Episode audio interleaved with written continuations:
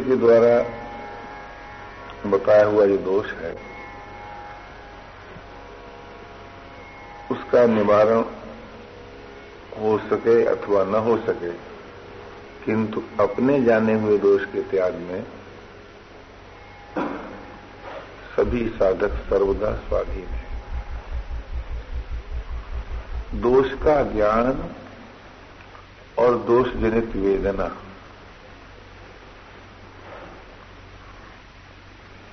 प्राकृतिक नियम के अनुसार तो युगपद है। क्यों? कोई भी अपने को दोषी बनाकर रखना पसंद नहीं करता। यही कारण है कि जब कोई किसी को बुरा समझता है तो उसे अच्छा नहीं लगता। किंतु जब वो स्वयं अपने दोष को जानता है तब उसे अपने संबंध में विचार करने की सामर्थ्य आती है और अपने पर, अपने द्वारा न्याय करने में तत्पर होता है। निर्दोषता सुरक्षित रखने के लिए सर्वोत्कृष्ट उपाय है अपने प्रति न्याय करना। जब हम अपने प्रति न्याय करना आरंभ कर देते हैं, तब वर्तमान निर्दोषता स्वतः सुरक्षित हो जाती है। आप विचार करें, परस्पर में बैर भाव क्यों होता है?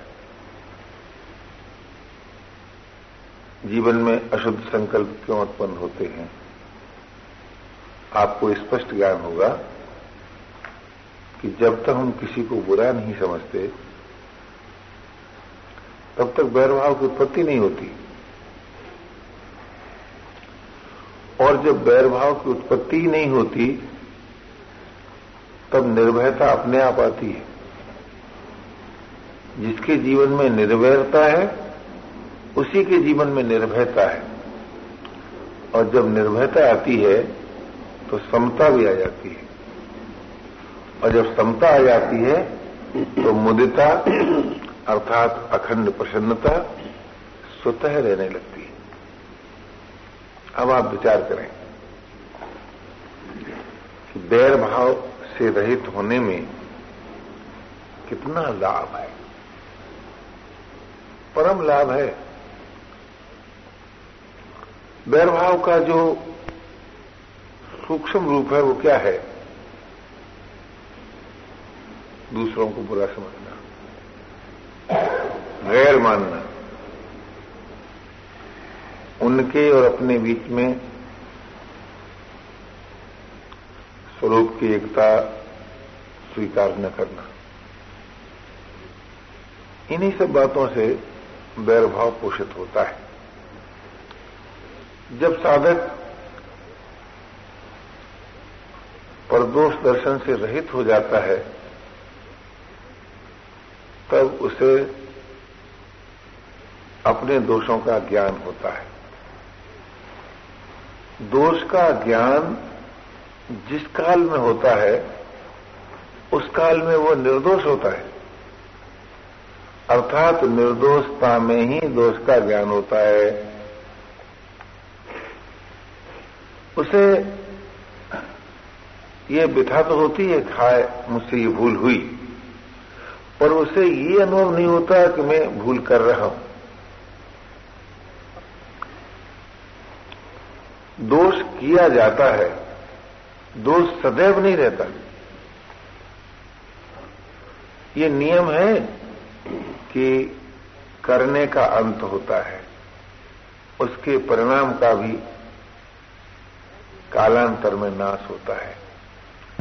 किए हुए का परिणाम सदैव नहीं रहता। और न करना सदैव रहता है। इससे क्या सिद्ध हुआ? कि दोष सदैव नहीं रहता। और उसका जो फल है, वो भी नाश हो जाता है। ये है प्राकृतिक विधान। अब केवल इतना ही दायित्व है अपने पर, कि हम अपने जानते अपनी वर्तमान निर्दोषता सुरक्षित रखे। उसका सबसे सुंदर उपाय है परदोष दर्शन न करना। न हम किसी को बुरा समझें और न किसी की बुराई सुने। तो जो दूसरों की बुराई से अपने को बचा लेता है वह बड़ी ही सुगमता पूर्वक निर्दोष होने के लिए तत्पर हो जाता है।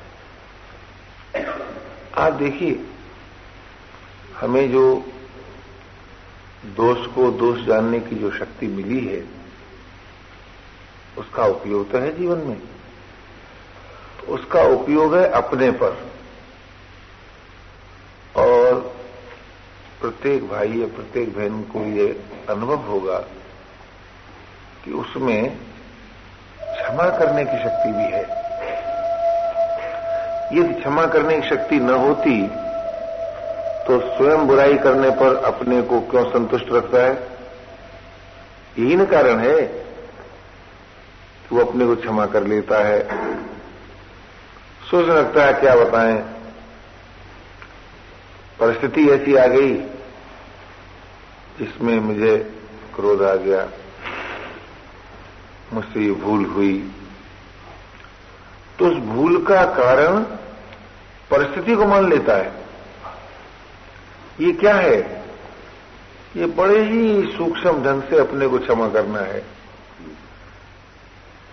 परिस्थिति तो साधन सामग्री है और दोष भूल जनित है।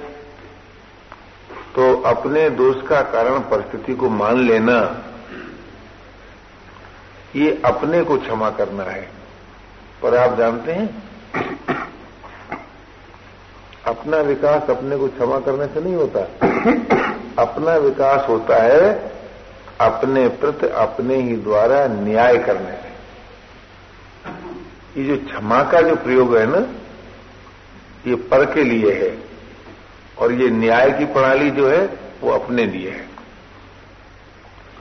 तो जो मानव अपने प्रति न्याय करने लगता है, तब बड़ी सुगमता पूर्वक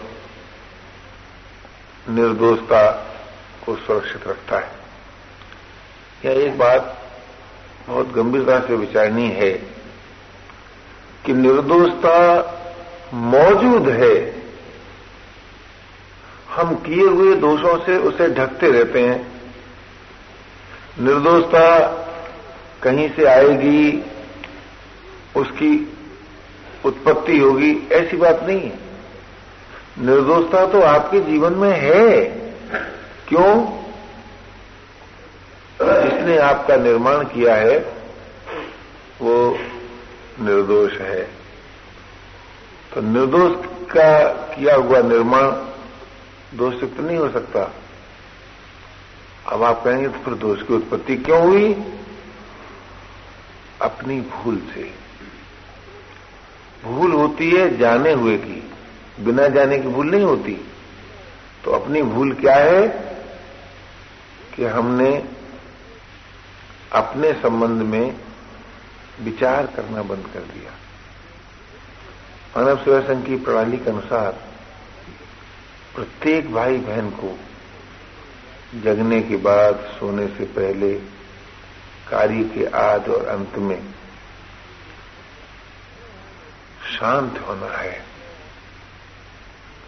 शांत होने से जो हम कर चुके हैं, उसकी स्मृति आती है। उसके आने से हम अपनी वस्तु स्थिति से परिचित होते हैं। और जब साधक अपनी दशा से भली बात परिचित हो जाता है, तब उसमें एक चेतना आती है, एक जागृति आती है।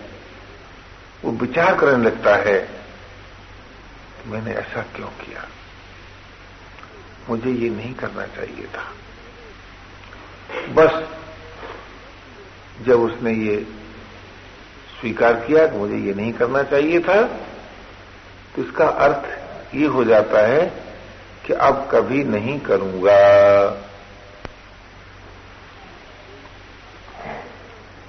इस प्रकार दैनिक व्यक्तिगत सत्संग के द्वारा हम अपना निरीक्षण कर सकते हैं और निरीक्षण के आधार पर जो भूल हो चुकी है उसके न दोहराने का निर्णय कर सकते हैं। जब आप किसी दूसरे से अपने कर्तव्य के संबंध में पूछते हैं, तब आप सचमुच अपनी ओर देख के नहीं। मेरा ये अनुभव है कि आपके कर्तव्य, अपने कर्तव्य का ज्ञान अपने में मौजूद है और उसके पालन की सामर्थ्य भी है। यदि ऐसा न होता तो अपने पर कोई दायित्व नहीं हो सकता। जिस बुराई को हम बुराई करके नहीं जानते, भला उसके त्याग का प्रश्न ही कैसे आएगा? और जिसे नहीं कर सकते, वो हमारा कर्तव्य कैसे होगा? तो ये बात प्रत्येक भाई बहन को अपने जीवन में से सदा के लिए निकल देना चाहिए कि हमारा कर्तव्य कोई दूसरा बताएगा। हाँ ये बात अवश्य है कि हम जिन पर श्रद्धा रखते हों, उनका परामर्श ले सकते हैं और अपने निर्णित कर्तव्य का समर्थन पाते हैं। आज्ञा नहीं, ज्ञान नहीं, केवल समर्थन। क्या ठीक बात है। और प्राचीन प्रथा के अनुसार यही प्रणाली थी कि जब कोई साधक किसी के से परामर्श लेता तो वो स्वयं अपनी बात सामने रख देता कि ये मेरी दशा है। और वो बड़े संकेत से कहता कि अच्छा भाई तो तुम क्या कर सकते हो? मैं ये कर सकता हूँ। अगर वो ठीक है तो समर्थन मिलता। और समर्थन को लेकर वो अपने कर्तव्य को पर स्वयं आरूढ़ हो जाता। क्यों? वो उसका अपना जाना हुआ था, यूँ। उससे स्वयं क्रम विकास होता जैसा जैसा कर्तव्य पालन करता जाता वैसे वैसे कर्तव्य का ज्ञान भी बढ़ता जाता और एक समय वो आ जाता कि वो जो करना चाहिए था, उसके अंत में उसे पूरा करके करने से के राग से रहित हो जाता। तो सच पूछिए तो क्या करना है? करने के राग से रहित होना है और क्या करना है? करने के राग से रहित होने पर तादाद नहीं रहेगा। वस्तुओं से, न योग्यता से, न परिस्थिति से, न सामर्थ्य से तादात में ही रहेगा। अर्थात असंगता आ जाएगी। और असंगता के आते ही निर्वासना, निर्वैरता निर्भयता, समता और मुदिता। ये दिव्य गुण स्वतः प्राप्त होते हैं। अब आप सोचिए कि करने का राग रहते हुए असंगता संभव नहीं है। और असंगता के बिना सर्वतोमुखी विकास संभव नहीं है। अब प्रश्न सामने आता है कि यदि हम अपने कर्तव्य से परिचित हैं तो अकर्तव्य की उत्पत्ति क्यों होती है? मेरे जानते उस ज्ञान का जिससे हम कर्तव्य को जानते हैं, अनादर करने से अकर्तव्य की उत्पत्ति होती है, न जानने से अकर्तव्य की उत्पत्ति नहीं होती। जैसे कल्पना करो आपके जितने संबंधी हैं, वे सब किसी न किसी रूप में आपको अपना मानते हैं और आप उन्हें अपना मानते हैं। किंतु क्या कोई आपका ऐसा संबंधी है जो केवल आप ही का हो? आपकी पत्नी, किसी की बहन भी है, किसी की बेटी भी है, किसी की माँ भी है। अनेक संबंध प्रत्येक व्यक्ति के साथ हैं। और आप ये सोचें कि ये सारे संबंध तोड़कर केवल हमारे ही संबंध को माने कभी ये संभव होगा? कभी नहीं होगा। हाँ, एक बात संभव होगी कि यदि आप चाहें तो सभी संबंधों को तोड़कर किसी एक में और उस एक में जो सभी का हो, उसमें नहीं, जो किसी का हो, किसी का न हो। तो जो सभी का एक है, वो तो सर्व का आश्रय न होगा, सर्व का प्रकाशक न होगा, सर्व का ज्ञाता न होगा। हाँ, आप स्वयं सभी संबंध तोड़कर उससे संबंध जोड़ सकते हैं। और जब उससे संबंध जोड़ेंगे तो सभी की सेवा का दायित्व आप पर आ जाएगा। क्योंकि सभी उसके हैं। जिसको आपने अपना स्वीकार किया, उसके सभी हैं। तो जब उसके सभी हैं तो उसके नाते सभी की सेवा आप कर सकते हैं। किंतु किसी और को अपना न मानने से किसी से सुख की आशा नहीं कर सकते। अब आप विचार करें कि जब आपने किसी एक के नाते सभी की सेवा की और सभी की ममता तोड़ने से अपने जीवन में से सुख की आशा का त्याग किया, अब आपका चित्र क्या होगा? जो मानव किसी से सुख की आशा नहीं करता और सभी की सेवा करता है, उसे क्या प्राप्त होता है?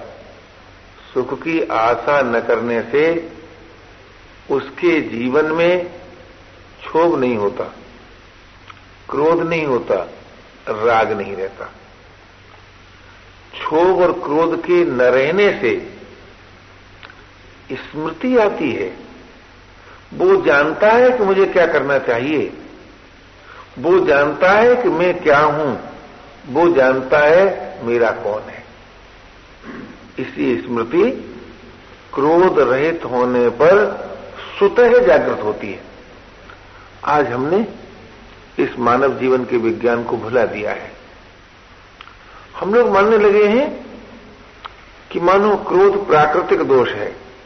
ये प्राकृतिक दोष नहीं है ये अपना बनाया हुआ दोष है और ये दोष तब आता है जीवन में जब हम किसी से सुख की आशा करते हैं। और हम किसी, और हम दूसरों सुख की आशा तब करते हैं कि जब अपने कर्तव्य से च्युत होते हैं। अथवा यो कहो कि जब हम अपने प्रेमास्पद को भूलते हैं। जो अपना नहीं है, उसे जब अपना मानते हैं, तब सुख की आशा करते हैं। जो हमारा आपका, सभी का अपना है, उसको जब आप अपना मानते हैं, तब आप किसी सुख की आशा नहीं करते। इस दृष्टि से विचार करने पर यह स्पष्ट बोध हो जाता है कि क्रोध प्राकृतिक दोष नहीं है, अपितु तो अपनी भूल का परिणाम है। आप सोचिए तो सही। जिससे आप सुख की आशा करते हैं, क्या वो स्वयं दुखी नहीं है? किसी निर्धन से कोई धन की आशा करे, किसी निर्बल से कोई बल की आशा करे तो ये आशा भ्रमात्मक नहीं है। आप विचार करें। गंभीरता से विचार करें, आंशिक सुख जीवन में है, सर्वांश में कोई सुखी नहीं है। आप स्वयं भी अपने संबंध में सोचेंगे तो आप सर्वांश में सुखी नहीं है। इसीलिए आप किसी के दुख को दूर नहीं कर सकते। ये मानव मिथ्या अभिमान कर लेता है कि मैं तुम्हारा दुख दूर कर दूँगा। ये बिल्कुल मिथ्या अभिमान है। क्यों? तुम सर्वांश में सुखी हो जो दुख दूर कर दोगे? हाँ, एक बात कर सकते हैं। आंशिक सुख को बांट सकते हैं। पराये दुख से करुणित हो सकते हैं। दूसरे के सुख से प्रसन्न हो सकते हैं। यही सेवा है। तो आप सेवा कर सकते हैं, आप किसी का दुख दूर नहीं कर सकते। जब आप किसी का दुख दूर नहीं कर सकते तो आप दूसरों से क्यों आशा करते हैं कि वह उसके द्वारा आपको सुख मिले? ये आशा करना बड़ी भूल है। और इसी भूल का परिणाम ये होता है कि परस्पर में राग द्वेष बन जाता है। हम सोचने लगते हैं, उन्होंने वो हमारे साथ नहीं किया जो उन्हें करना चाहिए था। हम ये भूल जाते हैं कि भाई वो कर भी सकते थे जो हम चाहते हैं। ऐसे कल्पना करो। मेरे साथ कई मित्र रहते हैं।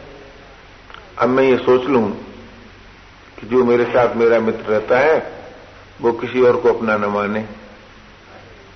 ये मेरे अधिकार की बात है। ये कभी संभव है? कभी संभव नहीं है। जिसे आप अपना कहते हैं वो औरों का भी है भाई। जब वो औरों का भी है तो आप उसके द्वारा सभी के अधिकारों को सुरक्षित क्यों नहीं होने देते? क्यों नहीं सभी को प्यार करने देते? क्यों नहीं सभी की सेवा करने देते? आप ये क्यों सोचते हैं कि जिसको हम नहीं प्यार करते, उसको वो भी प्यार न करे? जिसे हम नहीं मानते, उसे वो भी न माने। ये आप सोचिए कैसे बातें? आप कहेंगे कि हम जो कुछ करते हैं, वो उसके हित के लिए करते हैं। विचार तो कीजिए। हित किसमें है? विद्रोह में हित है? क्रोध में हित है? द्वेष में हित है? बैरभाव में हित है? कभी नहीं। हित प्यार में है, हित उदारता में है, हित त्याग में है। त्याग आप करते नहीं? क्यों? त्याग जब आप करेंगे, तब आपके पास आपका करके कुछ नहीं रह जाएगा। ये जो आप अपने में गुणों का अभिमान करते हैं, ये एक प्रकार का राग ही है, क्योंकि गुण है प्राकृतिक, और आप मान लेते हैं अपने। और दोष है भूल जनित और आप मान लेते हैं प्राकृतिक। तो सत्संग के प्रकाश में ऐसा अनुभव होता है कि हमें कभी भी, किसी भी परिस्थिति में ये अधिकार ही नहीं है कि हम ये बात स्वीकार करें। कि दूसरे लोग वो करें जो हम चाहते हैं। ये अधिकार ही नहीं है। दूसरे लोग जो चाहे सो करें। पर हम उनके साथ वो करें जो हमें करना चाहिए। हमारे कर्तव्य से उनमें कर्तव्य परायणता आएगी। हमारे उपदेश और आदेश से वे कर्तव्यनिष्ठ होंगे, सो नहीं होंगे। न हमारे आग्रह से होंगे, न हमारे दबाव से होंगे। अगर समाज में कर्तव्य परायणता फैलती है तो कर्तव्य पालन से फैलती है, उपदेश, आदेश और संदेश से नहीं फैलती। ये बात बहुत दिन के बाद मैं समझ सका। इसलिए मेरा ये निवेदन है कि आप जब कभी किसी के संबंध में विचार करें तो ये विचार न करें कि इन्होंने क्या भूल की। ये विचार करें कि हमने हमें इनके साथ क्या और करना है। बस इसी पर विचार करें। जिस समय आप इस बात को सामने के सोचेंगे तो आपको अपने कर्तव्य का ज्ञान होगा। और जब आप उसका पालन करेंगे, तब आपकी कर्तव्य परायणता से समाज में कर्तव्य परायणता आएगी। और किसी प्रकार हम कर्तव्य परायणता का प्रचार कर सकते हैं, ऐसा मेरा विश्वास नहीं है और अनुभव भी नहीं है।